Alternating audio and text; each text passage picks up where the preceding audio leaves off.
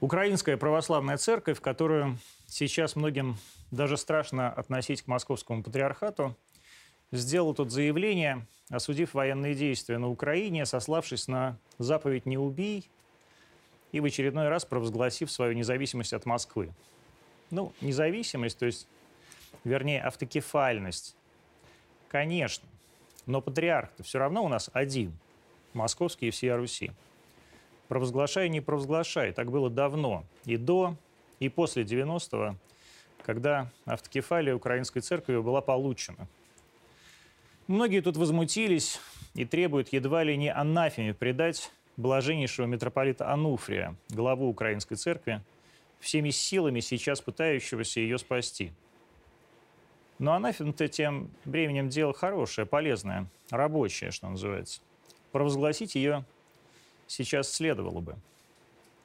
Анафема тем, кто убивал детей и женщин в хлипких панельках Славянска и Краматорска. Анафема тем, кто объявил так называемую антитеррористическую операцию против своего же народа, отправив головорезов со свастиками на Донбасс.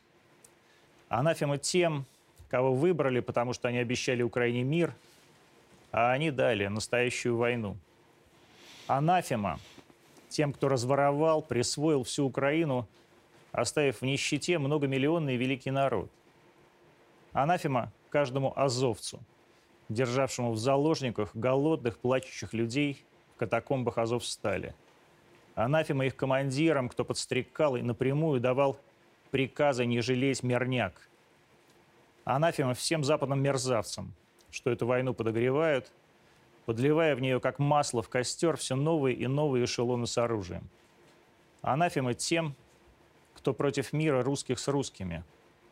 Анафема тем, кто эту гражданскую войну начал и теперь сидит на вазах с долларами и евро. Анафема всем украинским панам и паночкам, которым плевать и на кровь, и на страдания, и на ту самую заповедь «Не убий». Анафема вам всем, ибо вы и убились. А с нами Бог. И победа будет за нами. И я от себя хочу поддержать блаженнейшего митрополита Онуфрия в его сейчас, мягко говоря, очень непростом положении. В гостях у нас народный художник СССР Александр Шилов. Здравствуйте, Александр Максович. Здравствуйте. Я прочитал тут несколько ваших интервью. Одно из них было интервью как раз сайту RT. И оно такое все почему-то было не про художество, а вот натурально про Украину. И вы там говорили про патриотизм и так далее. Вы очень много... и писали людей церкви, и даже прямо напротив вашего музея, музея вашего имени на Воздвиженке стоит вот это... На Знаменке. Ну, как бы... Ну да, между Волхонкой и Знаменкой, господи, да. Я там жил, и поэтому да. Я путаю эти улицы. А на углу Волхонки и Знаменки стоит эта прекрасная эта часовня, да? Я не знаю, относящаяся, кстати, к вашему музею или нет? Она относится только тем, что я сейчас скажу, что в 2006 году к нам подъехали галереи Патриарх Алексий II. Тогда еще живой. Да, и с мэром Юрием Михайловичем Лужковым. Они обсуждали такой вопрос. На всех гравюрах 18 века, наверняка с ним знакомы, есть... Храм очень красивый, в честь Николая Угодника. Он стоял прямо рядом с нашей галереей раньше. Но ввиду того, что там проходит метро, линия рядом совсем была с храмом, он постепенно разрушался. И пришли к выводу, что перед войной его снесли. Эту причину я взял из средств массовой информации. Поэтому я за нее... Может, и не по этой причине, да? Да. Вот. И Алексий II, и...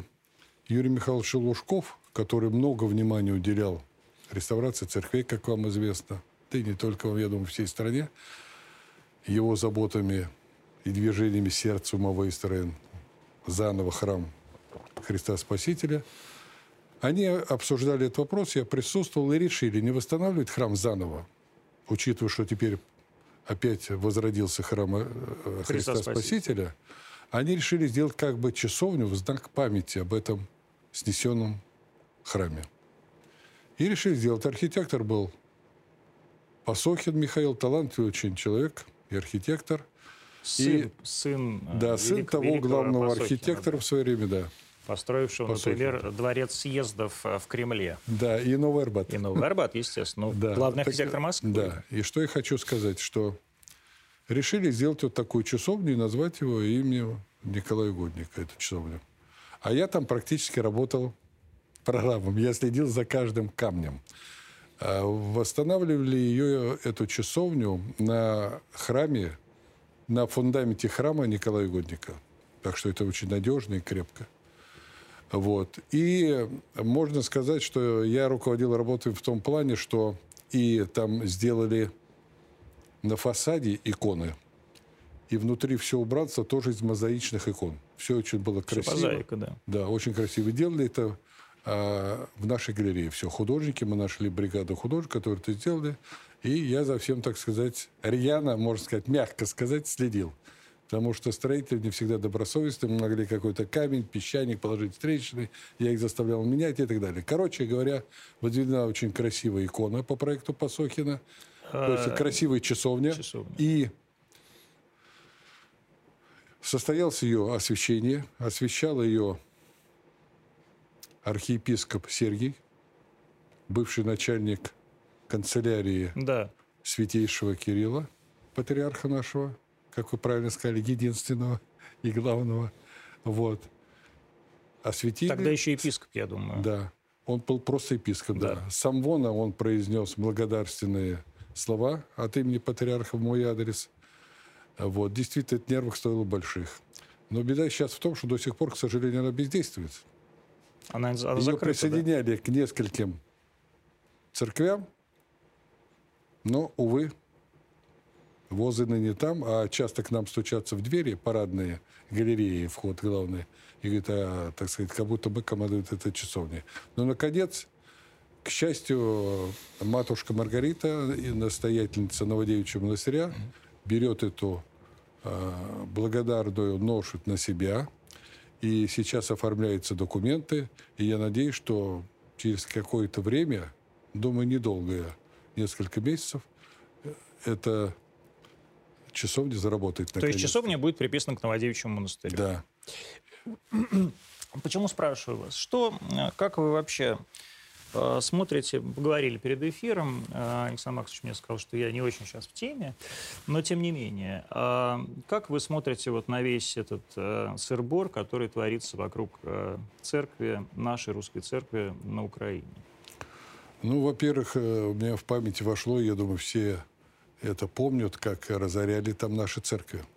Просто показывали документальные кадры, говорящие об этом налицо. Это не какие-то преувеличенные придумки, до драк доходило дело. Я считаю, это просто безобразие. Они там все время дерутся. Да, вы очень правильно сказали, что если человек верующий, он не может себя так вести. Даже в борьбе за свою веру. У нас вера одна.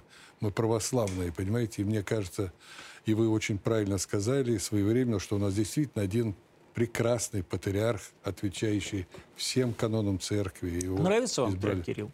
Очень нравится, я с ним давно знаком. А чем вот вам нравится патриарх? Мне он нравится, первое, что очень редко, когда человек при такой загруженности, при такой занятости откликается на все события, которые происходят в России, и это очень правильно, я считаю, разъясняет народу и даже вот сегодняшнюю сложнейшую, жуткую ситуацию на Украине.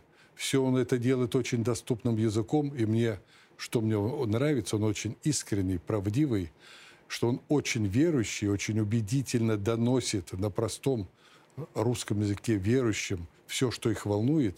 А главное, что мне нравится, я считаю, это главный талант, который Бог послал на землю, он очень добрый человек с очень тонкой душой. А вот все говорят, ранимой. Что злой. Нет, он очень добрый и тонкий человек. Да? Очень ранимый и очень благодарный. А вы помните, как вы познакомились с нынешним патриархом? Помню, мы познакомились у нас в галерее. Он не раз там бывал. У нас были там разные темы для разговора. Он еще принимал в них участие. Он еще тогда был митрополитом. В смысле, не волоколамским, а смоленским и калининградским. Да. Он прекрасно восстановил, кстати, этот уникальный иконостас. Очень сердечно в нем участвовал, несмотря на свою занятость. Постоянно туда ездил из Москвы, когда он был митрополитом и возглавлял иностранный отдел. Он не жалеет себя, вот как у врачей есть клятва Гиппократа, леча других, сгораю сам и так далее. Вот это относится полностью к патриарху, который вот трудится, не покладая рук. Он объехал все епархии, даже был на крайнем севере. Он себя совсем не жалеет. Поэтому был, да. Верующие обязаны его жалеть. А вы знакомы были и с патриархом Алексием? Да. Небось, еще и с патриархом Пименом были знакомы? Очень хорошо. Да ладно? Да, и бывал у меня часто в гостях. Правда? В Переделкино? Собирался его написать портрет, но его так окружили со всех сторон, что мне подхода не было. Я часто ему жаловался, я говорю, никак к вам не проникнуть не могу. Проник к нему я за 2 недели до его кончины. В 90-м году. Успел сделать с него рисунок в Чистом переулке в его резиденции. И через 2 недели он ушел из жизни. И я жалею, я не знал, что вы поднимете тему такую, но у меня даже в галерее вывешена фотография, где я пишу его тогда, когда он ушел из жизни. А он был уже совсем немощный ведь? Да, да? Он совсем был плохой. Нет, я пишу его, когда он уже ушел из жизни. Угу. В этот момент, когда было прощание, я 5 часов стоял у гроба, его внешность менялась на моих глазах, было очень жарко, но я счастлив в том, что я из него сделал этюд. Он же прошел войну. Ну... Когда у меня в Курске была персональная выставка, я выпросил эту фотографию, мне сделали ее повторение, где он в капитанской форме. Это очень достойный человек. Из всех вот этих 3 патриархов, с которыми вы были знакомы, ну, с Алексием Первым вы, наверное, не были знакомы, да? Нет. Вот. Кто вам больше всего был по душе? Ну, каждый по-своему. В Пимене, в патриархии, я... Он, кстати, несмотря на то, что был больной, уже ноги почти не ходили, он приезжал ко мне в мастерскую, знакомиться с моими работами. Вот а мастерская жалею, у вас была... Первая моя мастерская была на Садовом кольце, на углу Лихого переулка, это дом, где я родился. Ага. Вот он там был. Вот. И принимал меня с Магомаевым, помню, вместе мы даже были у него в Чистом переулке. Я жалею, что я не успел сделать с него, но не по своей вине. Тут вот чай. Спасибо. Портрета живописного. А пришлось его писать, когда он уже ушел из жизни. С Алексием II мы реже встречались, но благодаря ему я написал одну из лучших своих работ, посвященные... У нас есть зал славы, где я писал всех тех, кто воевал, независимо от профессии.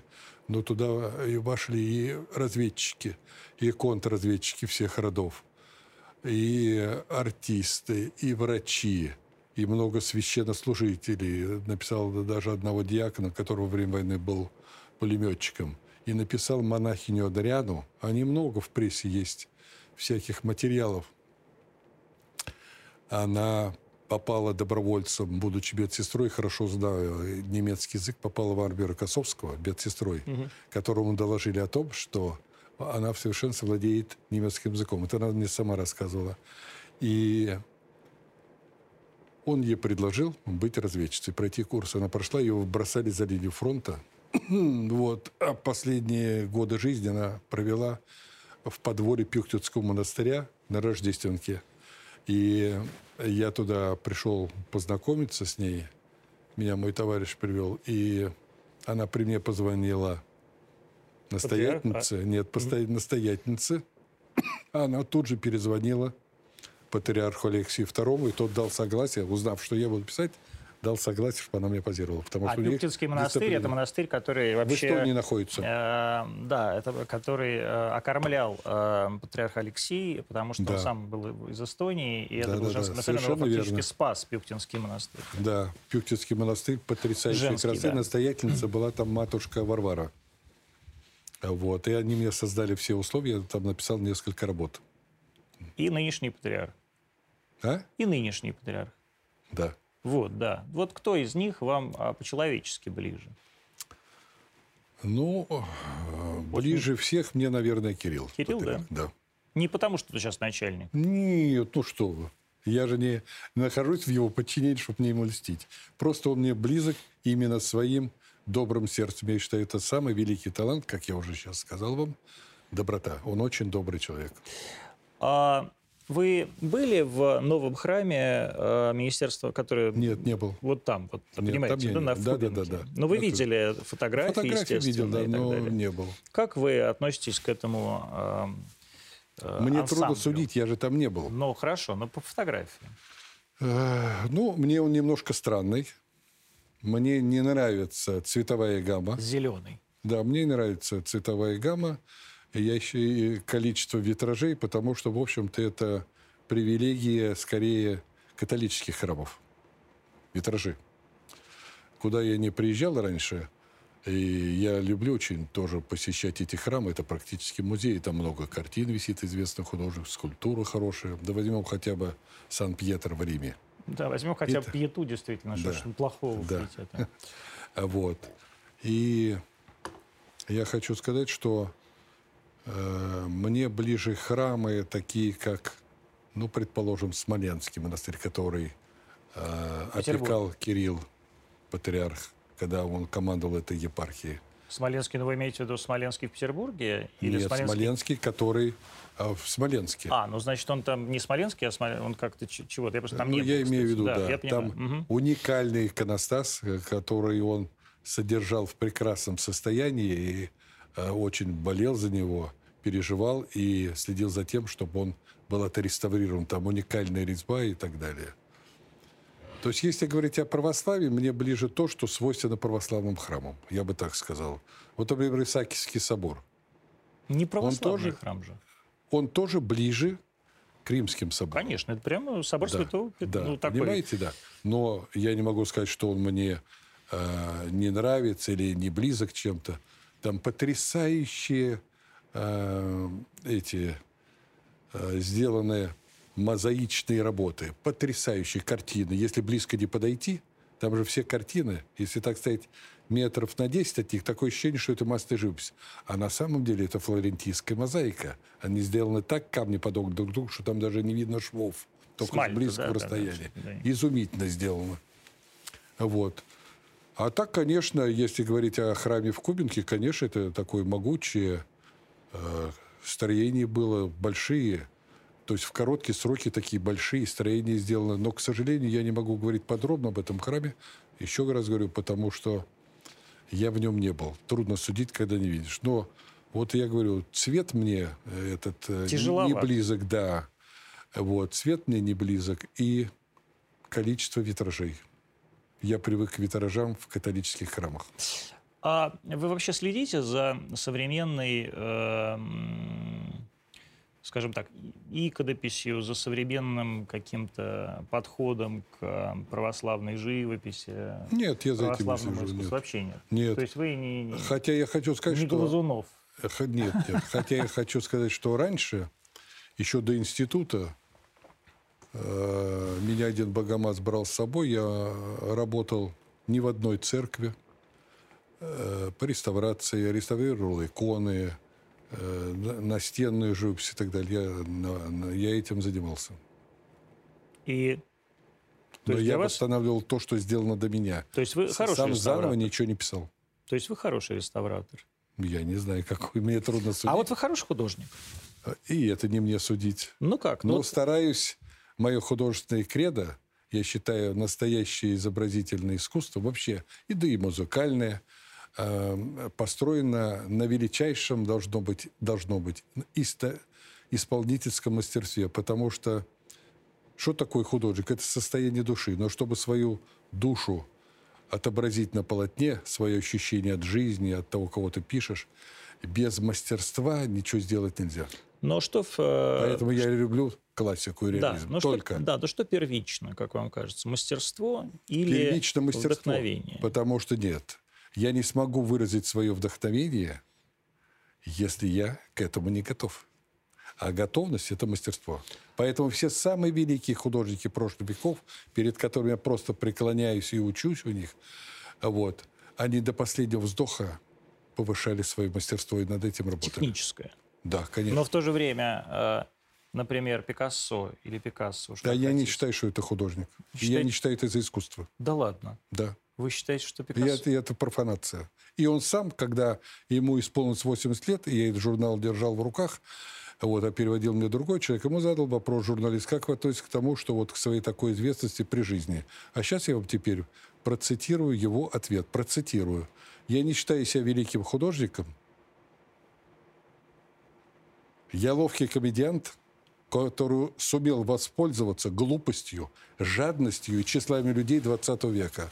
Также примерно о себе говорили и другие люди, которые никакого отношения к искусству не имеют. Может, они просто скромные были? А? Может, они просто скромные? Нет, были? Это не скромные. То есть честные? Да. Да? Но они об этом говорили уже тогда, когда их имя так раскручено торговцами картин, когда уже назад эта мень скрутиться не будет, ценовая. Угу. И они при этом дурачили людей. То есть... Для чего аукционы придуманы? Для того, чтобы дурачить людей. Вот стоит, предположим, Иванов, наш великий, гениальный художник. Его работа, предположим, стоит $200 тысяч. Даже, да? Может, и меньше. А стоит, предположим, Ван Гог, который пятилетний рисунок лучше, пятилетний ребенок лучше сделает. Она стоит, предположим, 30 миллионов. Люди смотрят и думают, я что-то не понимаю. Раз это столько стоит, и кто-то купил, кто-то, никто не покупает. Как правило, на аукционах сообщают. Об этом еще Верещагин, наш великий баталист, писал из Нью-Йорка, когда там зарождались аукционы. Что сажают людей в зал, которые как бы торгуются, подставных. Это целая схема бизнеса. Это к искусству никакого отношения не имеет. Но миллионы людей... Нет, не миллионы. Это средства массовой информации создают ощущение, что миллионы людей. А на самом деле, я вам хочу сказать так. Если сейчас сделать опрос, и каждый человек, кто думает иначе, может высказаться, это будут не миллионы, а миллиарды людей. Но им не дают рупор этот. А 10 человек кричат, которым дают, это все одна машина работает. Понимаете, чтобы цены поднимать и дурачить людей. Вот и все. Так. И создается ощущение, что так они, сказать, да, они что-то из себя представляют. Это даже взрослым людям об этом говорить смешно. То есть это каракули. Ван Гог это просто... Это каракули мазня. Детские. Детские каракули. Это сделать пятилетний, шестилетний рисунок. Когда ребенок, он когда подходит, ребенок, в момент истины, подходит и говорит, мама, я лучше сделаю. Но никто еще не подошел к картине Левитана, или к картине Левицкого, или Боровиковского, или Кипренского, Брилова, и сказать, что я так сделаю. Когда на них смотришь, это жизнь, заключенная в раму. Настолько фантастическое мастерство, такое ощущение, что это не рука художника делала, а это Бог творил. Вот я за такое искусство, я не навязываю свою точку зрения, я но я стараюсь в своем искусстве, я больше о них говорить даже не хочу, время на них тратить, потому что это просто шпана, который дурачит мир, шпана. Но они уже умерли, значит, не они уже дурачат. Да, продолжают другие. И я знаю, кто работает на Сотби в Лондоне. Я с ними разговариваю, они сами над этим смеются. Вот сегодня они берут и объявляют. Советское искусство поднялось и будет в моде. Работает их много в запасниках, в Министерстве культуры. Они подняли цены, и сейчас уже советское искусство совсем другой цены, как еще было 20 лет назад. Но сейчас, кстати, упало. А? Сейчас упало. Нет, но они уже сделали свое дело. Давайте так, хорошо. Значит, Ван Гог... да я не больше говорить. Все, погодите. Я не спрашиваю, говорить, кто плохие. Я спрашиваю, кто тогда хороший. Кто хороший, кто владел... Ну, условно говоря, Микеланджело, понятно. Ну, как же можно эти два имени рядом ставить? Это унизить и обесценить гений одного из великих в мире. В 20 веке... в любом веке. Это искусство вечное. В 20... Настоящее искусство. Оно ведь не зависит от моды. Согласились. А в 20 веке, на ваш взгляд, какие были самые выдающиеся художники? Я смотрю не на 20 век, а я смотрю раньше, которые были раньше. Но я вот задаю про 20 век, ну, чтобы просто и мне было понятно, и людям, и зрителям было понятно. Вот кто... У всех же свои пристрастия, я же говорю свою точку зрения. Я про вашу точку зрения не собираюсь. Я считаю, что, например, если прийти в Третьяковскую галерею, взять советский период, я могу сказать, кто... Дейнека великий художник? Нет. Почему? Ну, нет, вы меня спрашиваете. Я спрашиваю, почему. Все равно, что я вам этот вопрос. Потому что он не велик по своей сути, потому что у него мастерства маловато было. Он плакатист. Вот был художник, например, «Письмо с фронта», знаете? Да, конечно, да. Это великий художник. Такую картину может написать только великий художник. Вот вам, пожалуйста. А в чем, вот объясните мне тогда разницу. Хорошо, Серебрякова большой художник? Она большая, но не великая. Но не великая. Нет. Хорошо, кто великий? У нас сейчас любят каждого гения называть в любой области. Поэтому, для этого специально растоптан в средствах массовой информации критерии, что такое великое искусство, что такое великая музыка. Сейчас каждый говорит так. Он по-своему в своем роде велик. Это же не так. А чтобы так рассуждать, надо критерии, что такое великое искусство, уничтожить, растоптать. И получается, каждый Мазила гений. Вот, так я вот про вас, у вас и спрашиваю. Давайте какие-то критерии, да, введем? То есть введите свои критерии. Вот вы говорите. Ну, зачем я буду ваши передачи читать лекцию? Это нет, утомительно и скучно. Но мне просто сейчас это интересно. Каждый человек должен выбрать своего кумира. Понимаете, и ему поклоняться. А я вам сказал, все те, кто блистательно владели мастерством, что когда подходишь, голова кружится. Но все те это много. А вот есть какой-то один художник? Нет, как один, их много. Художники прошлого. Ну, я понимаю. И если прочитать биографию, например, Микеланджело, автобиографию, или о нем прекрасно написал прекрасный писатель Стефан Цвейг, вот жизнь для подражания. Или как Гоголь описывал жизнь нашего гениального Иванова. Вот мастера для подражания и их отношение к великому искусству. Их назначение. Ведь искусство должно... Для чего оно существует вообще, искусство? Для того, чтобы очищать, облагораживать, возвышать человеческие души. Человеческая жизнь очень тяжелая. Смерти, горе, несчастье, страдания. Искусство, оно... должно радовать глаз, сердце, душу. И чтобы человек смотрел на картину, ему молиться хотелось. Я видел, как...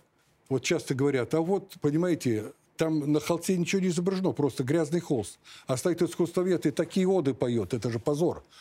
А настоящей картине не нужно объяснять. Там все видно. И я видел, как совсем люди никакое специфическое искусствоведческое образование не имеют, но они плакали у картин великих мастеров, а не то, о ком вы сейчас говорите. Они даже в эфире время тратят. Это даже мне даже неприятно. Ну, подождите, я спрашиваю просто исключительно ваше мнение. Я вас спросил, а кто вот... Сейчас все растоптано, понятие, что такое прекрасное, что нет. Только единицы способны это понятие ощутить. А даже те, кто это чувствует, боятся открыто сказать, как это так. А почему боятся? Боятся почему? Да. Потому что на него сразу табу накладывают, на этого человека. Почему? Все. То есть это какое-то общественное мнение вот этих критиков, дилеров. Да им не дают выступать по телевизору. Этим людям не дают, кто видит, что нас дурачат. Потрясающие есть, ведь при помощи антиискусства, вот имена которых вы мне сейчас задали вопросы, изуродовали, уничтожили всю Европу. Ее нет. Это при помощи антиискусства делается все. Поэтому искусство относится к безопасности страны. Ведь какое искусство... Такая и душа человека. Искусство служит душе человека. А какая душа, такой народ. Вот вам и смотрите, почему, так сказать, Европы нет. Потому что там зародилось это, так сказать, антиискусство. И изнасиловали всю Европу. Я помню, была у меня выставка, одна из первых заграничных, в Париже. Пришел знаменитый писатель Луи Арагон. На открытой выставке. Да. Пришел и говорит мне... Сколько вам лет это было? Удивительно, говорит, как вы, говорит, уцелели. Нас, говорит, изнасиловали этим антиискусством. Просто изнасиловали, дышать нечем. Слушайте, ну... А где это мнение высказывают? Подождите. А если вы выскажете это мнение, вы перестанете здесь работать. Подождите. Нет, я-то могу любое, я все могу. Значит, мне это вам так кажется. А Пикассо – говно. Я такими словами не выражаюсь. Я такими выражениями, можно меня оставить на работе. Но... Нет, все-таки мне сейчас это совсем стало интересно. Прерафаэлиты — это хорошее искусство? Потрясающе. Они были большие мастера, громадные. Это не какая-то шпана была, ничего не имеющая дела. И это тоже Европа. А вот я вам приведу пример, как это люди... Так это, смотря какое время. Ну, прерафаэлиты — это одно время. Правильно. Правильно, какое время? Когда еще искусство было? Ну, 19 век. Ну, что вы хотите? А к концу 19 века уже пошло-поехало. То есть все, скажем... Ренуар? Да. Дега, который родоначальник импрессионизма. Это же хорошее искусство. Послушайте, вы же меня спрашиваете? Да. Оно вначале было ничего. Так. Вот слушайте, что они сказали сами о себе. Не я это сочиняю, а сами о себе. Мы хотели сказать что-то новое, а потеряли все. Надо было смотреть побольше на великих мастеров. Это их слова, не мои. Вот вам, пожалуйста. И они действительно были родоначальники последующего уродства. А ведь Ренуар в первую половину своей жизни, у него была хорошая школа, а потом он стал делать из обнаженных женщин гниющие трупы. Как выразился один классик. И очень правильно сказал. Но про вас ведь тоже говорили... Пусть говорят. Это личное дело. Конечно. Меня не интересует это, то, что вообще говорят. Не интересует? Меня интересует. В одном случае. Если это говорит человек, который с кистью в руках... Да. Да? Это одно. Если он говорит, я сначала должен посмотреть, что он сам делает. Если он работает в реалистической манере, я всегда выслушаю его точку зрения. Соглашусь, не соглашусь. Я могу даже и после того его замечаний, своей работы, исправить эту работу.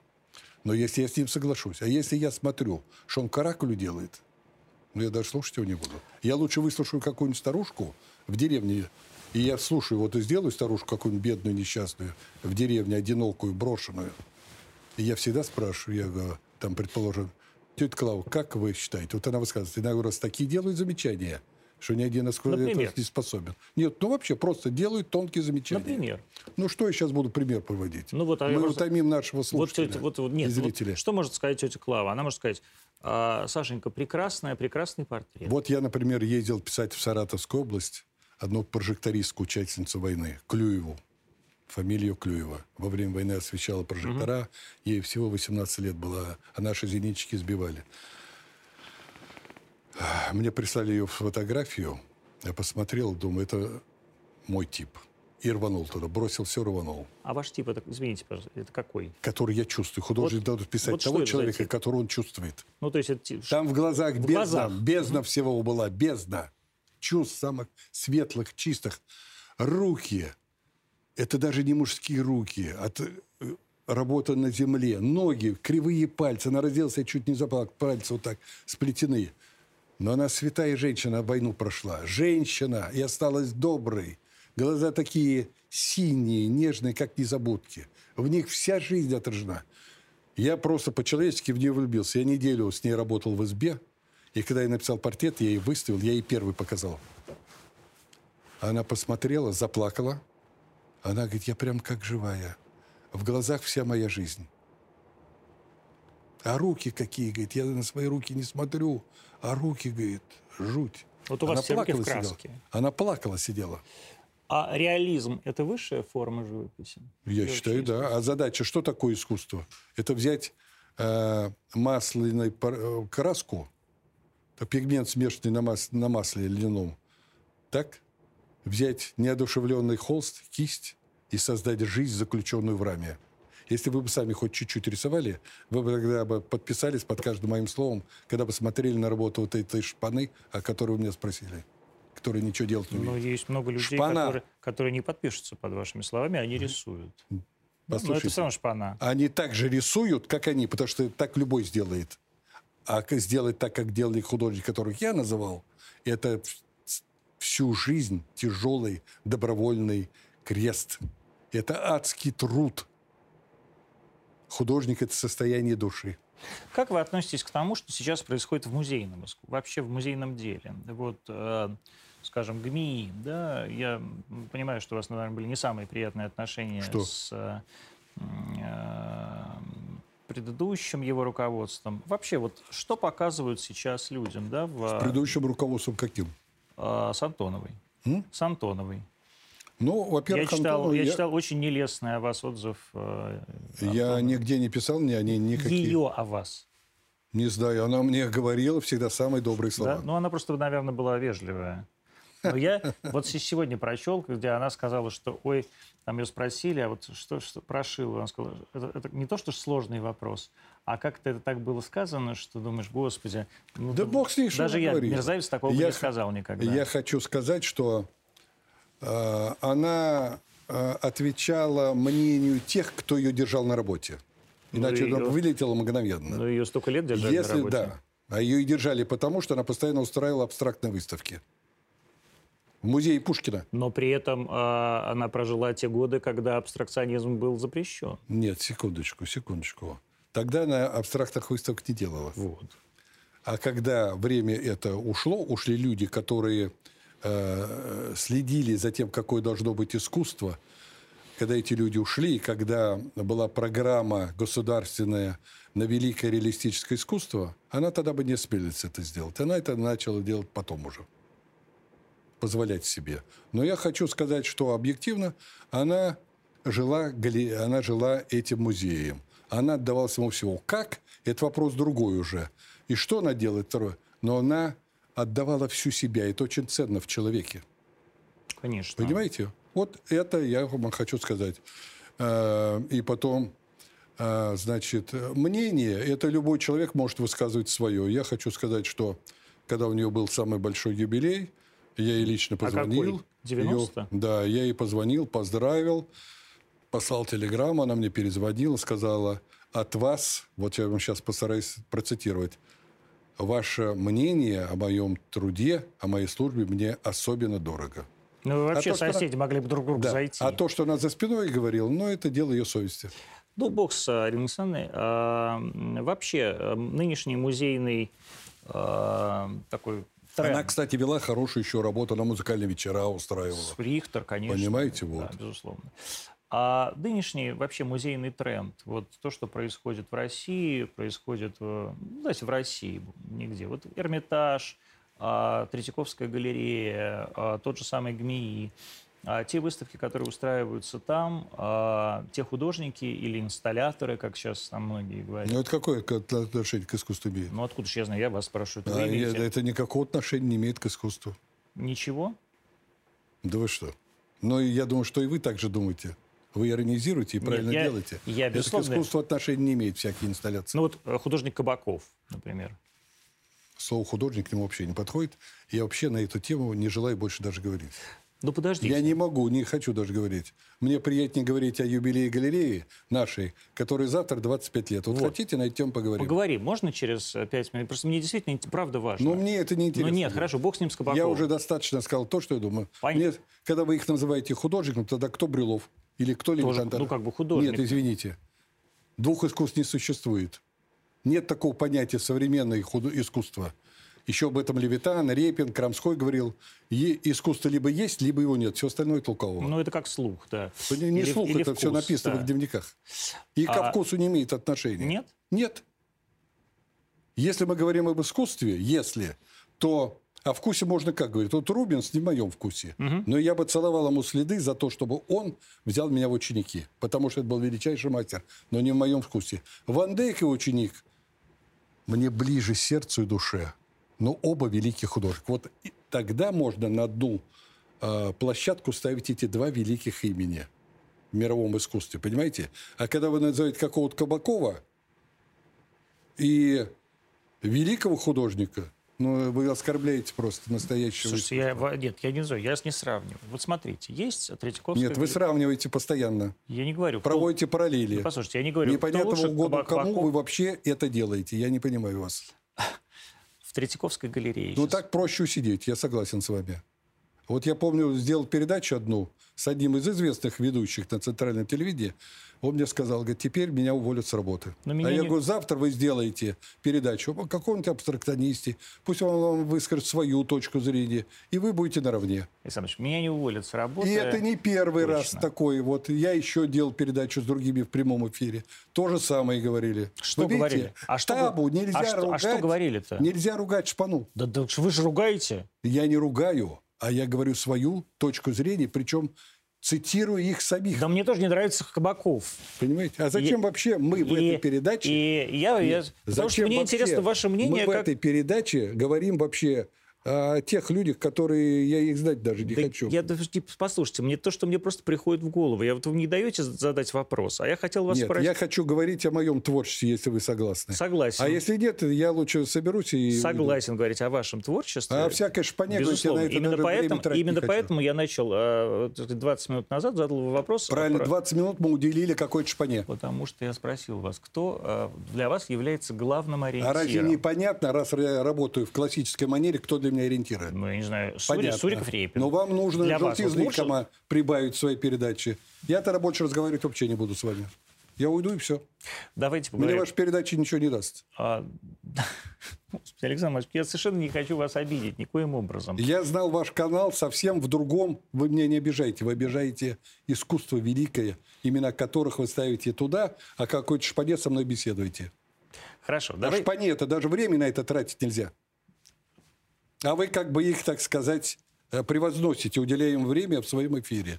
Ну, у вас ваше телевидение совсем другое, я поэтому приехал. Если я знал, что да, буду на эту тему говорить, я бы не приехал. Хорошо. Простите меня, ради бога. А что прощать? Да ничего. 25 лет, да, галереи? Да. 25 лет галереи. Кто является в вашей галерее главным посетителем? Вот вы можете его описать? Самые разные люди со всей страны. Это понятно. И даже иностранцы. Это понятно. Но, тем не менее, вот у вас есть какой-то идеальный посетитель? Нет, такого не бывает. У нас срез общества любой.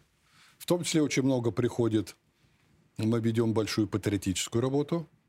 А именно у нас есть зал славы, как я вам уже сказал. Но вы не пожелали на эту тему дальше ее расширить. Хотя у нас сейчас в связи... Вообще это положено. И в связи с тем, что положение в стране непростое, в связи с войной. И важное, ответственное сейчас. Речь идет... Будет Россия или не будет. И Путин правильно сделал такой клич, высказал свое желание. Я считаю, он великий президент. Это моя точка зрения. Что дети теперь с первого класса будут обучать патриотизм. Будут приходить, опускать флаг, поднимать флаг, петь гимн, знать его содержание. То есть учить патриотизму будущих защитников Отечества.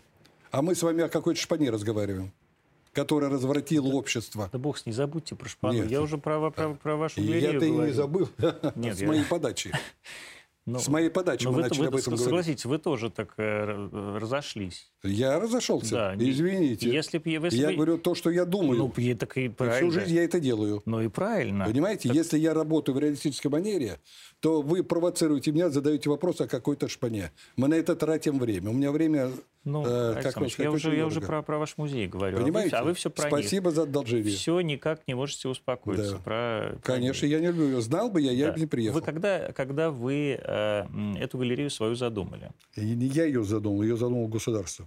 Но все-таки вы должны были, кто-то должен был это подать. Я раньше даже в голову был. А как это было? Было единогласное. Погодите, постановление я знаю, я все это знаю, про Госдуму, про и так далее. Да, вот, ну, так вы же меня об этом и спрашиваете. Да, вот я про... Ну, так я вас про это и спрашиваю. Это знаете вы, но раз вы задаете мне этот вопрос, я должен это для зрителей сказать. Да, но тем не менее, вы потом расскажете, что Госдума единогласно проголосовала и так далее. Да, и правительство Москвы. Все-таки это должно было прийти кому-то в голову. Очевидно, что это пришло в голову вам. Это пришли в голову мне, по одной простой причине.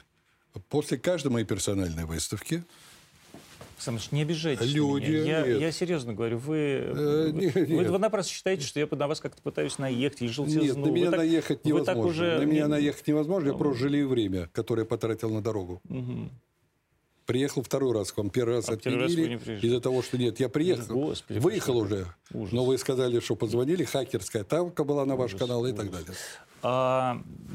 Давайте, то есть все-таки это вам пришло в голову? Мне по одной простой причине. После каждой моей персональной выставки народ, не посетивший по обстоятельствам, что все время стояли очереди, не успевший посетить выставку, ознакомиться с чем я делаю, они писали письма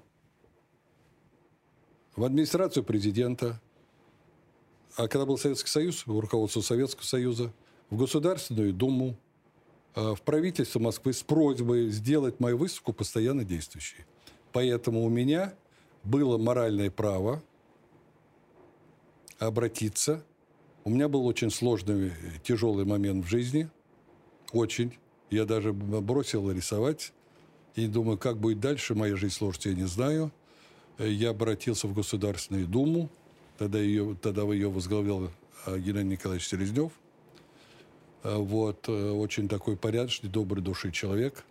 И я сказал, он говорит, я знаю, что у вас там сейчас произошло. Вот, значит, и я говорю, я хочу все, что у меня есть, лучше отдать государству. Он говорит, поступок твой благородный очень, но я, говорит, вопрос очень серьезный, я сам решить не могу. Я поставлю этот вопрос на пленарном заседании в государственный дом, я тебе, говорит, перезвонил. Через несколько времени он перезвонил, говорит, поздравляю, все фракции за. Учитывая востребованность твоего искусства людьми, почему они приняли это постановление, приняли такое, учитывая, что мое искусство нужно людям, и учитывая то, что мои работы воспитывают людей в нужном ракурсе и так далее, и создать государственную на основе моего дара, составить, в постановлении, говорит, составить, то есть там в оглавлении было, значит, выдать особняк под картины не мне лично, как некоторые средства информации разначиваются, а Шилу подарили особняк. Это не мне, это государственная картина галереи, где даже стула нет моего. Там есть только картины, которые я подарил государству. Их 1750 работ на сегодняшний день, и завтра я буду дарить в день 20-летия. Живописи и графики. Вот так 31 мая 1997 года открылась галерея, ее открывал мэр Лужков. Было много всяких гостей и членов правительства отовсюду, и деятелей культуры. И я им дал слово. Все, что я буду делать лучшее, за что мне будет не стыдно, и сделано не на заказ, а будет мой собственный, я буду отдавать городу, людям. И вот на сегодняшний день я вот такое количество подарил. И завтра буду передавать опять новые картины, в том числе одну жанровую картину, связанную с церковным сюжетом. Монахиня молодая там будет изображена, еще другие работы и так далее. Потом, помимо этого, что мы еще делаем в галерее? У нас проходит цикл-концерт. Называется он так. С подачи мэрии. Классическое искусство в гостях у галереи Шилова. У нас выступали Башмет, Гафт читал свои стихи, в том числе моему творчеству. Посвятил я ему, за это очень благодарен. Он у нас много концертов дал. Игорь Бутман выступал, джаз, кто любит. Елена Образцова, Виктор Третьяков, Юрий Башмет, Кобзон, Пахмутова и Добронравова. То есть самые-самые разные люди. До сих пор у нас концерты идут по четвергам и по субботам. Мы ведем большую патриотическую работу. Наш коллектив и я. Мы гордимся тем, что у нас дважды побывал наш великий патриот-президент Путин, несмотря на свою занятость. И каждый раз он посещает тот зал, о котором я сказал выше, что он посмотрел эти работы и говорит, нужно их выставлять в городах героях и боевой славы, говорит, в знак благодарности этим великим героям. И мы уже посетили 18 городов с этой выставкой. Это не просто, это все организовывается очень-очень тяжело. Вот. Дальше. Мы устраиваем вечера, встречи. Вот я написал, предположим, Вартаняна, великого разведчика, героя Советского Союза. Он встречался с кадетами, там, со слушателями Академии ФСБ, со слушателями Академии пограничной и так далее. К нам каждую субботу приходят слушатели Академии ФСБ в этот зал, слушатели Академии пограничной, пограничного Голицынского института, Национальной гвардии, и наши экскурсоводы в первую очередь ведут в этот зал, рассказывают о подвигах этих великих людей, которых я пишу всех с натуры. И вот сейчас я написал по просьбе служб безопасности, написал гении контрразведки, как везде о нем пишут, Григоренко и участника войны генерал-полковника. Вот. То есть мы и такой деятельностью занимается наша галерея. Вот когда вы случился вот этот кризис, да, ну это трагический, да. Вот эта история, я хочу отдать все государству, да, я хочу все отдать. Вот когда, да, вы это сформулировали, я хочу отдать, вы как себе это представляли? То есть что вы представляли под этим отдать? Отдать, подарить. Понятно. Вы отдать куда? Вы представляли уже себе, что это будет отдельный музей? Или вы думали, это возьмет какая-то запасники галереи? Я до конца не представлял, до конца. Ага. Я хочу сказать, было дело так. После постановления Государственной Думы Селезнев позвонил управляющему делами президента Ельцина Павлу Павловичу Бородину. Тогда еще, да. Я с ним знаком не был. Но мне позвонил Бородин Павел Павлович, тоже добрейший человек души был. По крайней мере, я так ощутил. Мало ли о ком чего говорят, это меня не интересует. Да нет, он добрейший человек, детей, он широкой душой был человек и так далее. Вот он меня пригласил в Кремль, я приехал, как раз заканчивалась вот эта вот грандиозная реставрация, которую он руководил в Кремле. Мобитекс. Вот, я посмотрел, что там творится, столько рабочих, но уже все к концу двигалось. Он говорит, мне звонил Селезнев, вот есть постановление, просили выделить особняк в центре Москвы. В постановлении сказано было. Он говорит, в основном все особняки в собственности Москвы. Но Ельцин является поклонником вашего искусства, и поэтому предлагаем вам 3 зала в отреставрированном, значит, Кремле. Я говорю, Павел Павлович, для меня это великая честь, как для любого художника было бы. Но я говорю, я же хочу, чтобы люди ходили и смотрели мои работы. А у вас режимное предприятие. Сегодня можно, завтра нельзя, ну и так далее. Объект, да. Он говорит, мы это тоже предусмотрели, будет отдельный вход-выход. Я говорю, ну вы же понимаете, о чем я говорю. А они предлагали большой Кремлевский дворец? Вот. 3 зала. Я даже не спрашивал, там, какие. Да, в Тоновском, да, да, большом Кремлевском дворце. Вот. Я конкретно даже не сделал. Я говорю, для меня это действительно громадная честь, как для любого. Я говорю, но вы поймите, это невозможно. Ну вот. Он, в общем-то, с моими домами согласился. И тогда обратился Селезнев московской провинции, вот подыскали вот этот особняк на Знаменке, дом 5. Куда... А там был один особняк? Один был особняк. Mm-hmm. Ну, там еще 2 маленьких такие, 2 пристройки были. Конечно, там не было никакого запасника, ничего. Но то, что я мог, почти 400 работ я разбестил. Уже сразу без ремонта? Нет, сделали небольшой косметический ремонт, то есть стены покрасили в нужные цвета для картин. После этого... состоялось, значит, открытие, на котором я сказал, что я буду дарить, я вам уже говорил об этом, каждый год. И каждый год в День города я дарю, у нас такой уже существует акт приемки картины и так далее. Вот. И вот неожиданно в 2006 году всегда приезжал Лужков принимать картины. Вот, с правительством. Ну и много гостей было всяких. Все было очень торжественно. Значит, в 2006 году принимает меня картины. Он неожиданно говорит, что я даю им слово, Антон, абсолютно даже близко не мог в своем воображении держать. Да. Он говорит, учитывая то, что Шилов уже столько картин подарил, более 1000, запасника нет, они все спрятаны в каких-то комнатах, это безобразие, потому что галерея была открыта для того, чтобы люди имели доступ к картинам. Поэтому постановление правительства Москвы, расширение галереи, и выстроили вот этот дом. 3 теперь он называется, с проекта тоже опять посольство. Которые ближайшие к Кремлю, да? С колоннами, да? Там главный вход, да, они, в общем, вплотную стоят. Вот, и там большие залы, все и так далее. И выстрелил его за год, и я благодарен мэрии, конечно, естественно, вот. И теперь есть возможность выставлять картин гораздо больше. Вот когда вы говорите, я дарю, я все время передариваю, а какая была бы у них судьба, если бы вы их не дарили? Трудно сказать, но... Понимаете, вот мне часто задают вопрос, похожий на вас, а вам не жалко дарить? Я говорю, ну, конечно, когда работаешь, там, предположим, режиссера Эльдара Рязанова я делал там 1,5 месяца. Он приезжал, позировал, очень хорошо, я его писал, предположим, 1,5 месяца. Вдруг я эту картину беру и перевожу в галерею. Наступает момент. Прихожу в мастерскую, мольберт пустой. Создается у меня ощущение, щемящее такое чувство, что я эти 1,5 месяца ничего не делал. А я без работы жить не могу. Ну, это для меня все. Вся суть жизни в основном. Конечно, в какой-то жалко именно не то, что какая-то это материальная ценность, предположим, а жалко от того, что, думаю, я работу не вижу перед собой. Ее нет в мастерской. Но когда я прихожу в галерею, и люди подходят часто с разных городов и говорят...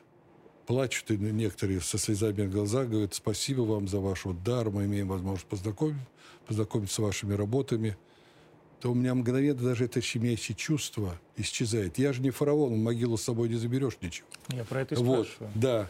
И чувство вот это, то, что я отдал, наоборот, у меня это перерастает мгновенно в радость, что я людям доставляю радость, потому что ведь художник работает не только для себя, чтобы выразить свою душу, на холсте вот у него такое желание. И, к счастью, у меня этот огонь разгорается. Но, когда ты чувствуешь, что то, что ты делаешь, искусство, нужно людям, это не какие-то красивые слова, и оно понятно и нужно, и люди тебя за это благодарят, больше награды для художника не может быть. И даже без этого чувства художник, я не знаю, как он может работать, если то, что он делает, не нужно. Люди не реагируют. Я не понимаю, значит, он работает в корзину. Потому что то, что он делает, непонятно и не нужно никому. Но это чувство, с этим чувством я не знаю, как дальше продолжать работать. Ну, то есть, в сущности, вот этот дар, он в такой же степени нужен и вам? Конечно. Почему он мне нужен? Потому что я чувствую, что я людям делаю добро. Это мне очень важно, что я не впустую работаю просто для себя. Если просто себя, ну, держу у себя дома, в мастерской, где угодно. Еще подержи 1700 да, живописи и графики, да. Вот. Вот и все. А не предлагал тогда, когда вы поняли, что вы хотите, чтобы это видело много людей, не предлагали какую-нибудь Третьяковскую галерею или что-то? Нет. Но у меня есть работы, хранятся в Третьяковке, в Русском музее. Они хранятся или они выставляются? Выставляются. Это, кстати, вы очень правильный вопрос задали. Очень правильный и очень в цель. Потому что часто бывает так. Вот я помню, был министр культуры Демичев Петр Нилович. Да, когда это было? Да, при Брежневе, да. Да. 80-е годы, конец. Вот это последнее время его было, конечно, правление Брежнева. Я помню, я беседовал с ним у него в кабинете, и он мне говорит, совсем по другому вопросу, он мне говорит, давайте мы у вас закупим работы. Они побывали на моей выставке. На Тверской у меня тогда была выставка. Вот члена политбюро. На Тверской. Да, там есть зал Союза художников. А, на улице Горького. Дом 46, там, да. Угу. Вот, и побывали, еще раз посмотрели, говорят, к вам все симпатии, то есть, давайте мы для Русского музея, для Третьяковки закупим вашу работу. Я говорю, нет, Петр Нилович, спасибо за честь, нет. Он говорит, почему? Все художники хотят, и я говорю, а потому что делается очень просто. Вот ответ на ваш очень правильный вопрос. Приезжает с периферийных музеев. Кто сейчас известный? Такой-то, такой-то, Тяпкин, Ляпкин, художники. Все директора музеев, естественно, хотят какие-то работы иметь в своем музее. Директор музея, как правило, настроенный на другое направление в искусстве, я так мягко выражусь, ну, то есть... с удовольствием моя работа возьмет и на периферию. А я хочу делать персональную выставку. И оттуда работу уже назад, чтобы сделать, собирать по музеям. Мои работы я уже не смогу. Я этому министру культуры говорю, вот вы у меня закупите, а директора музеев определенного настроения, они эти работы в запасник. А потом они разъедутся по всей стране. И меня, как художника, не существует. Нет работ, нет художника. Одни слова. А лицо художника, его картины. Нет меня. Он говорит, мы за этим проследим. Шел разговор откровенно, ему он мало понравился. Я говорю, сегодня вы министр, завтра другой. И кто будет следить? Вот, на вот самом вы деле... правильно задали очень вопрос. Нет, я на самом деле не всегда задаю неправильные вопросы. А как вам кажется, почему так получается? И почему так получилось? Вот на протяжении там, последних десятилетий, довольно большого количества десятилетий, есть с точки зрения людей, русских людей, два главных живописца. Вы и покойный Илья Сергеевич Глазунов, да? На выставке, на которых нельзя было попасть, это бесконечные очереди и так далее. Я не знаю, какие у вас отношения были с Глазуновым, это да, как бы не имеет значения. Близких не было. Нет, здравствуй, до свидания, да, все. Не имеет значения, но тем не менее, да, вот как бы да. Люди ломятся, пытаются попасть, не получается. А при этом вся художественная общественность, она воспринимает это в штыки. Вот почему это так? Какая такая общественность? Сначала ну, вот, конкретизируйте. Ну, хорошо, то, о чем вы говорили. Вот вы скажете, нельзя критики, сказать критики. Они на службе у Союза художников состояли. Вот. А и что? У секретариата, и все. Я вам сейчас расскажу слушателей, который ответ будет на ваш вопрос. Вот однажды мои работы попали на всесоюзную выставку. Это был последний год советской власти. 90-й год, по-моему. 91-й. Да. Или 91-й. Я иду мимо манежа. У меня там было 3 работы. Я удивился, что не туда попали. В политическом плане. Митрополит Филарет. Все-таки церковь не так приветствовала, чтобы она была. На выставке были эти портреты. Имеется в виду святитель Филарет Московский или нынешний Филарет? Нет, Филарет был Минский. Так, вот, Минский. Но когда-то он был митрополит там по иностранным делам. Внешних сношений. Он возглавлял... ВЦС. Да. Как сейчас этот Иларион. Вот. Был недолго, да. Он приезжал в 8 утра ко мне позировать. Тоже очень из семьи музыкантов, очень образованный человек. Дальше. Он был выселен. Потом картина «В день Победы», где безногий солдат, таких после войны было много, на деревяшке, угу, на подшипниках, палками отталкивался. И представьте себе, жил он на 5-м этаже без лифта. Естественно. Это просто безобразие местных властей было. Не могли ему дать на 1-м этаже. Это герой был, пулеметчик, 3 ордена Отечественной войны, за отвагу. В 19 лет потерял 2 ноги. Это настоящее воплощение вот великого русского настоящего солдата. Без всяких привлечений. Вот, он приезжал ко мне, позировал. Он был, и еще был портрет хирурга Федорова, угу, директор института. Конечно. Не Глазник, нет. Это был общий хирург. Сейчас. Он оперировал все.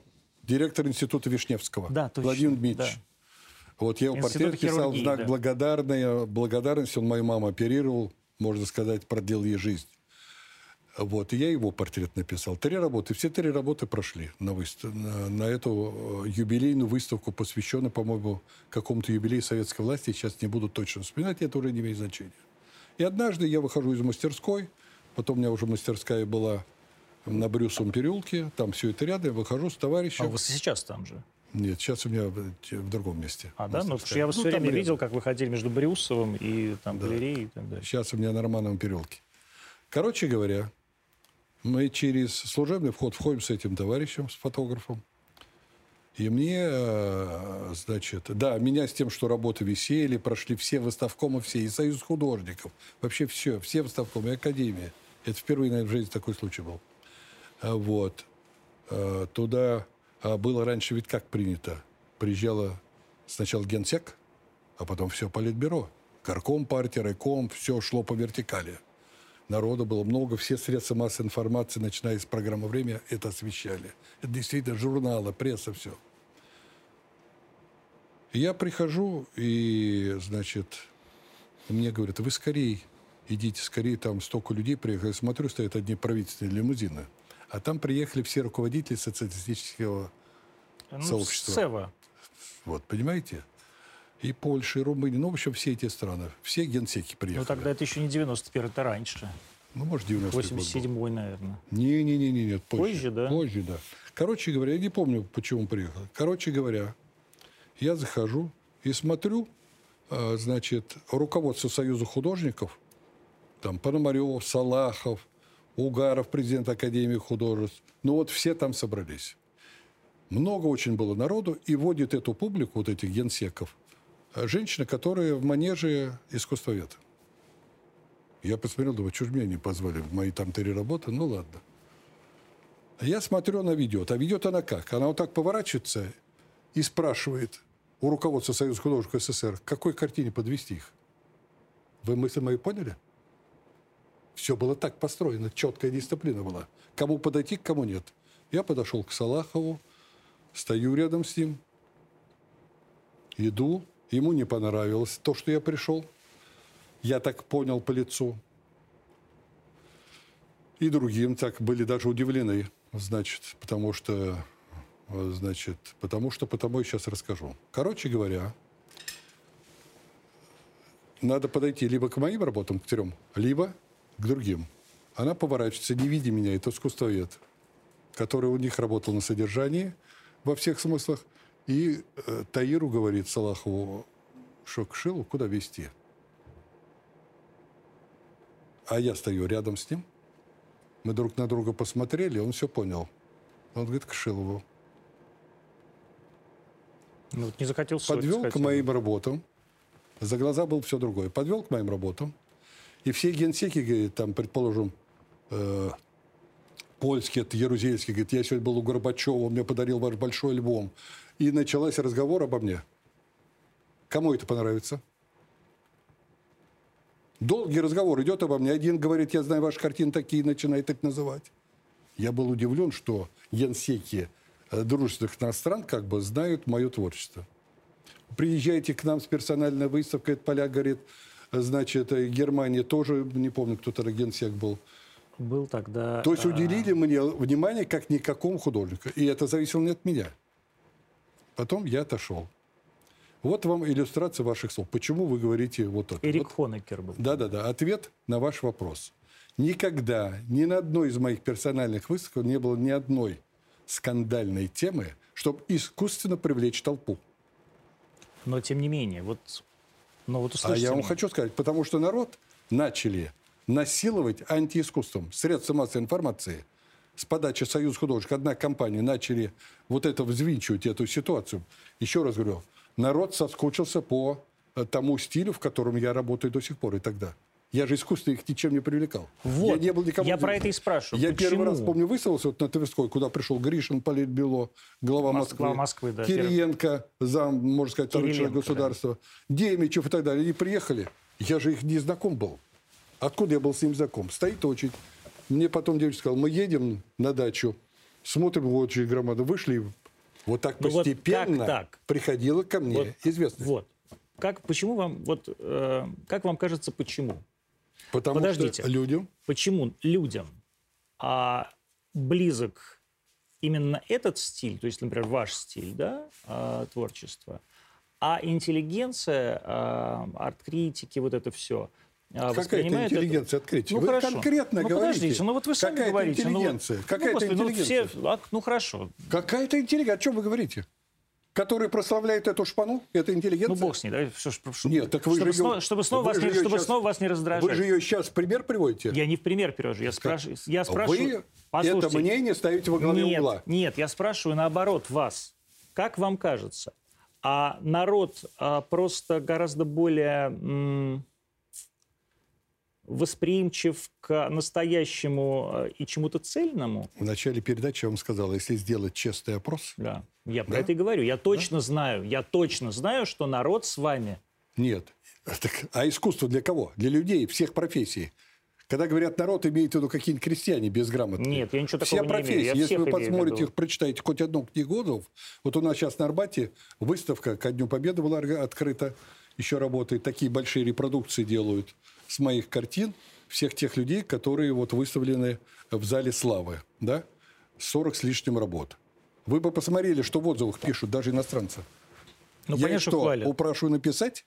Нет, я понимаю прекрасно, что хвалят. Мне только благодарны от сердца речи. Так нет, я все это понимаю. Ну? Я поэтому и спрашиваю ваше мнение. То есть, как так получилось, как так получается, что люди, они как бы с вами, а вот эта часть да, профессионального сообщества... Какого профессионального? О чем вы говорите вообще? Ну, оно все равно профессиональное сообщество. Нет. Люди, нет ну, а как? Что такое профессиональное галеристы, какие-то там критики да, и так что? Далее. Ну, они что, не профессиональное сообщество? Да вы что? А кто они? Да вы что? Да вы посмотрите, какие галереи.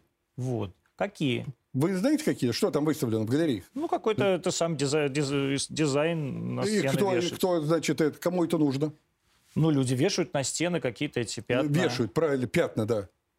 А мы говорим об искусстве, а не о пятнах.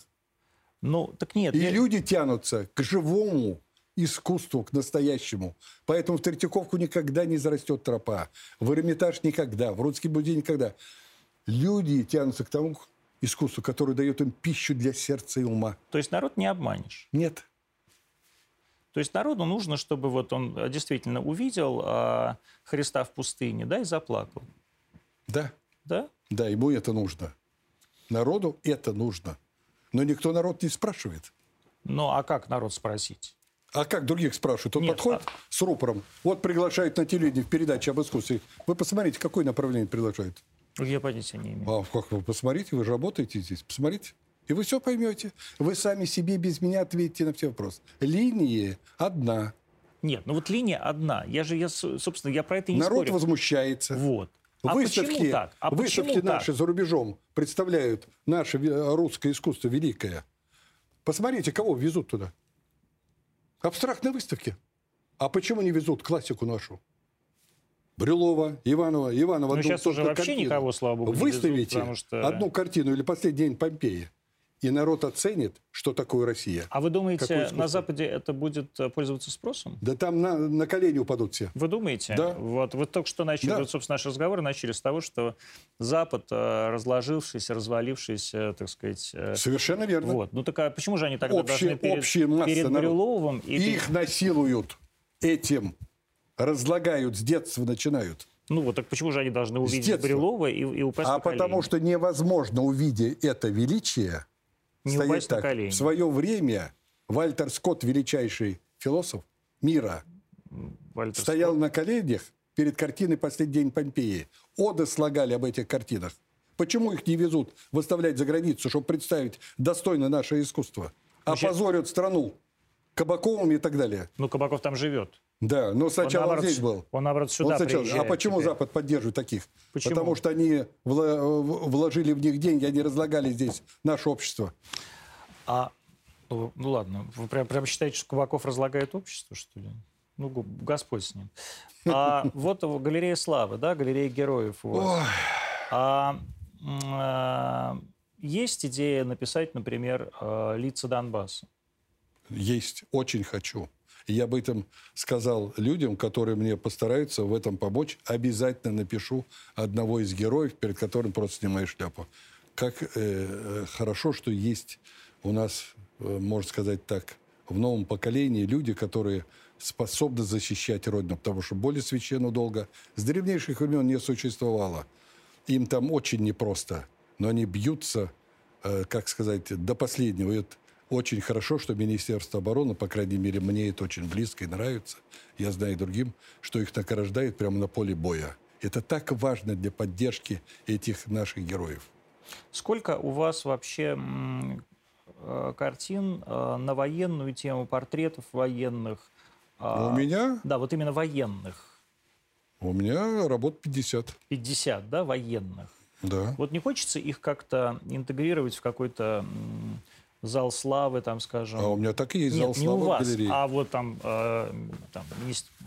что у нас там есть? Министерство обороны, главный музей, как он называется? Студия имени Грекова? Нет, называется Музей вооруженных сил. На Поклонной горе. Да, ну или, например, на Поклонной горе. Нет, ну там свои художники выставляют. Я у себя в галерее выставляю. У нас целый зал.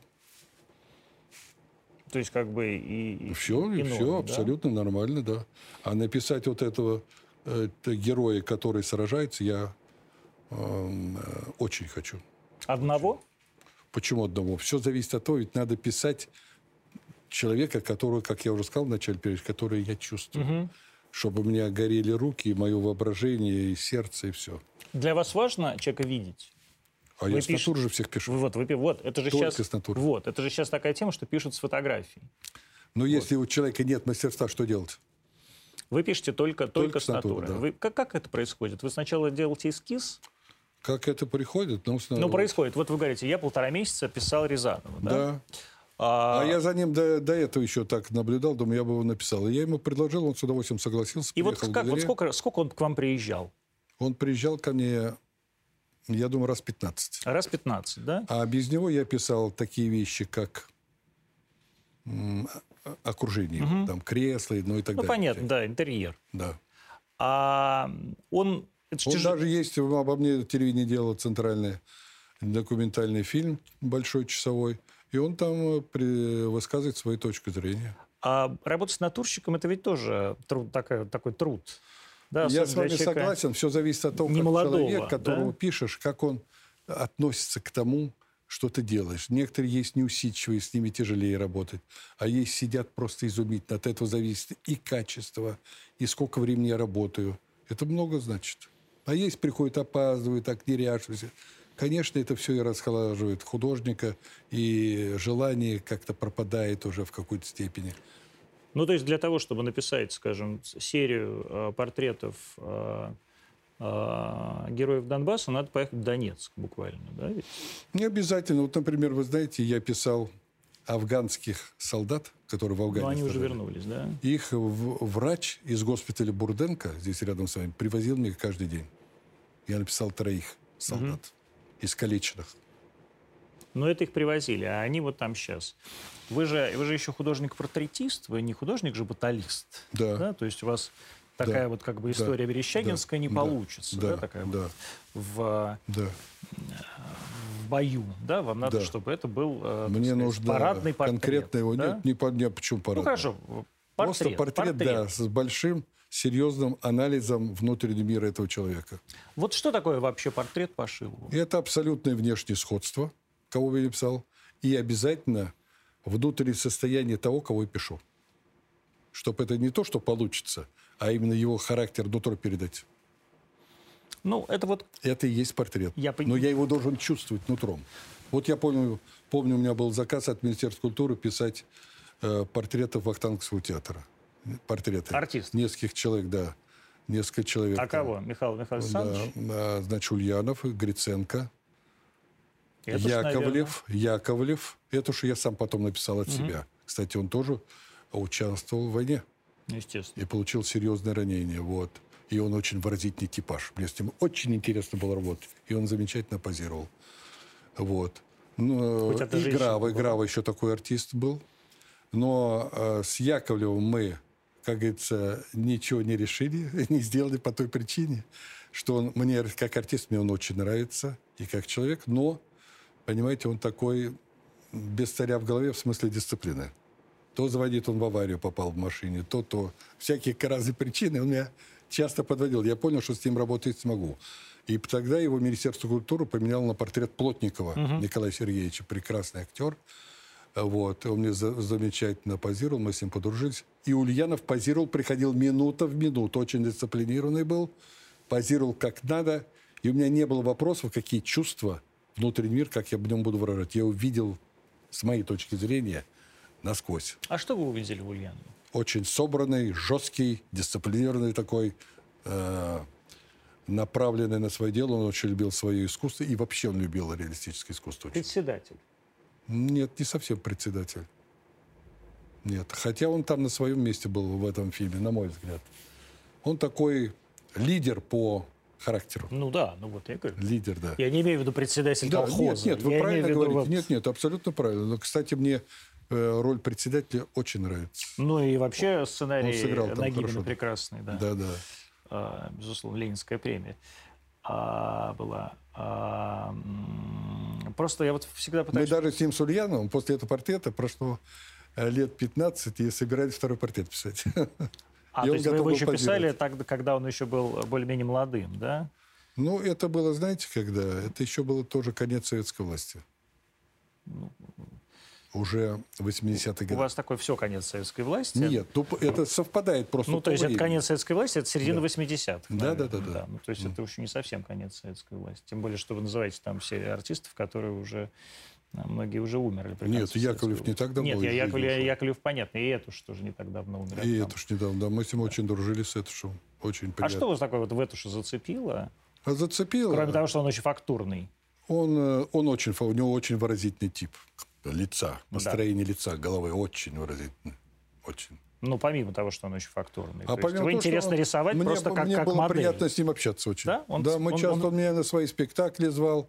Мы там иногда в ресторан ходили, по-разному. Он в гости в галерее часто бывал. А вот из начальства, из каких-то там президентов, там министры, вот кто был самый приятный и для вас самый интересный? Да я особенно начальство... Так я вспоминаю. Вот если взять, опять вернемся к советской власти, то я маленького начальника из какой-то Он работал, где же он работал? В мэрии. Тогда не был не мэрия, а горком. Да, горком. Написал, его вызвал к себе начальник, такой скандал ему устроил. Он мне сам рассказывал. Вот. Они боялись позировать. Ну да. Поэтому они не позировали. А вы разве Путина не писали? Нет. Нет? У вас нет ни одного портрета Путина? Есть. Но я это делал так от себя по наброскам. То есть это вот как раз вы с телевизора его писали? Нет. Ну а как? Нет, я был... Если он вам не позировал. Я доверенное лицо, я, так сказать... Да, это понятно. И я, так сказать, делал наброски и так далее. Там, да, в зале сидел? Да, да, да, сидел. То есть он вам не позировал, вы просто нарисовали такой портрет. Он хранится в галерее? Или вы подарили его Путину? В галерее. А вы, у вас есть такая, ну... То есть кому-то из людей, которых вы писали, вы дарили? Конечно, я много работ по жизни дарил. Ну и наверняка было много людей, которые просто на заказ писались. Немного, ну да, потому что жить-то надо. Я практически нигде не преподавал, так что я мог заработать деньги только своей работой. Ну это нормально, то есть как любой художник. Я нормально жил, любые, все по-разному. Сейчас художникам живется сложнее, потому что раньше было... Там художественные фонды всякие, художественные комбинаты, давали заказы. Ну, вы академик. А? Вы народный художник СССР, вы академик. Да, нет, нет, я просто хочу сказать. Я никогда от них никакого заказа не делал, не получал. Я всегда частно договаривался. Ну, они с вами договаривались. Нет, не они, а частные лица со мной договаривались. Ну, я и говорю, то есть да. Это не то, что вы звонили кому-то и предлагали. Что было принято так. Какой-то заказ, ставит каждый свою фамилию, предположим, портрет Ленина или еще какая-то жанровая работа, ставит свою фамилию, Союз художников решал, кому это доверить, выдавали авансы и так далее. А вы портрет Ленина писали? Нет. Нет? А писал, извините, писал один раз. Один раз? Да, и меня сагитировал на это Тяжельников, глава комсомола в советское время, он говорит... Вам бы написать этот портрет. И что это за портрет? Я говорю, я не могу писать портреты, я его не видел. То, что везде его выставляют, эти портреты, я говорю, это румяные мальчики, это не Ленин. Потому что я несколько видел документов, кинодокументов, да, и он совсем не такой. Я говорю, он совсем не такой. Он говорит, хорошо, в историческом музее я сделаю, вам вас примут, покажут документ, документальный кадр. Показали. Я сделал вот какой момент. И был даже, как вам сказать... Как все, он в одном из моих альбомов отпечатан. Значит, Ленин, 19-й год. Это была та жизнь, первая жизнь такая скоротечная советской власти, когда государство было в опасности. И знаменитый лозунг, обращенный к Каменеву и Зиновьеву и к другим членам Политбюро, Ленин был таков. «Запасайтесь фальшивыми паспортами и париками, наше дело проиграно». Обороной тогда командовал Петрограда, командовал Троцкий. А они уже были в Москве. А Троцкий был наркомом обороны. Да-да-да. В 19-м году они еще там были. Нет, в 18-м году в Москву переехал. Да. Да. Ну, может, я важно, дату путаю, извиняюсь. Вот такая записка была. Значит, никто не надеялся на то, что уже спасутся и что удастся, что переломит, удастся прорвать вот это окружение вокруг столицы. И поэтому они уже готовились бежать. И он у меня, соответственно, на портрете такой, как вам сказать, человек в испуге. Испуганный, да? Да. Пришли, когда вот Демичев, Гришин, Кириенко на мою выставку подходят к этому портрету. А журнал «Огонек» отказывался печатать. Говорит, это было еще до Коротича «Огонек». Сафронов возглавлял. Сафронов. Посмотрели все, говорит, это говорит, что-то, извините. И все вот партийные люди так, потому что привыкли к штампу. Розовощеки, красные губки, улыбается.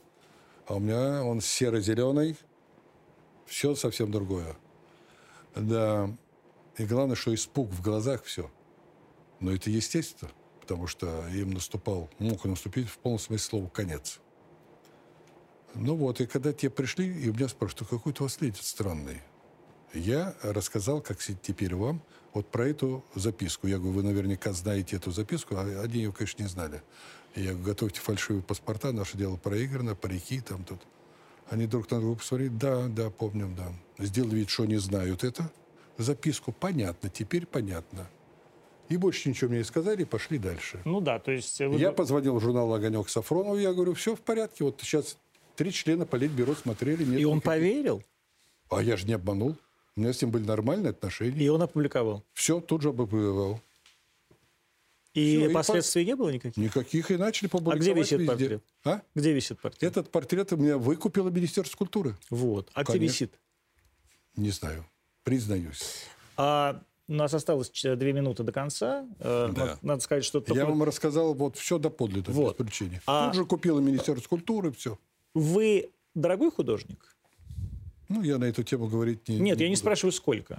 Нет, я вообще говорю, не знаю. Я не думаю, что дорогой, не знаю. Ну, то есть, заказать вам портрет, это реально, это реалистично? Смотря кому. Кому-то 5000 много, а кому и 1 миллион мало. Все же люди разные. Но всегда, вы знаете, находили, так сказать, Соломонову половину, договаривались, все нормально, никогда... Я цен не задирал, и никто мне никаких в этом плане претензий не предъявлял. Завтра 25 лет галереи. Что за эти 25 лет для вас было самое главное? Самое главное – наладить коллектив, наладить дружную работу, чтобы коллектив был един, идеологически выдержан, так сказать, в курсе того, что я делаю, чтобы все друг другу были преданы, любезны, деликатны и так далее. Но самое мое главное было... Мысли и забота – это о том, что помимо порядка, естественно, в галерее, забота была о том, чтобы делать работы от работы к работе хоть чуть-чуть вырасти. Понимаете, чтобы не начинать подражать самому себе, не стоять на месте. А для этого я должен не быть нарциссом, как любой творческий человек.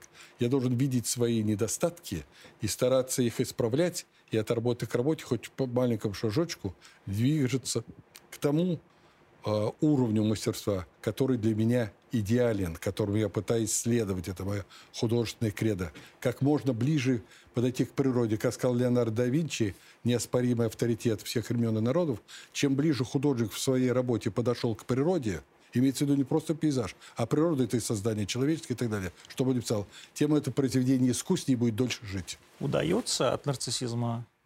Удается. Да. Но так жить очень тяжело. Репин сказал, если хотите создать что-то хорошее, смотрите на самое великое, изберите себе идеал и пытайтесь к нему приблизиться. Хочется хоть одну цитату из вас, а не из Репина и не из Леонида. Нет, ну, а я следую этому. Я пытаюсь, насколько у меня есть возможность от природы, сила у меня есть, сердце у меня неравнодушно, огонь, к счастью, горит, а без него все мертво. Я стараюсь постоянно брать пример с этих великих мастеров, глядя на их работы каждый вечер, листая альбомы, которых у меня много, смотрю, пытаюсь через это видеть свои недостатки, исправлять их и так далее. Жизнь скорее удалась? Смотря с какой позиции смотреть. С вашей? С вашей позиции не знаю, я требователен к себе. Я не могу сказать, что я полностью удовлетворен, всегда хочется достичь чего-то большего. А если таких желаний нет, здорового честолюбия в хорошем смысле слова, то движение в искусстве прекращается. А оно не прекратилось? К счастью, нет. Александр Максович Шилов был сегодня в «Антонимах». Спасибо, что были с нами. Я надеюсь, мы не задержали РТД. До новых встреч. Нарушили время. До завтра.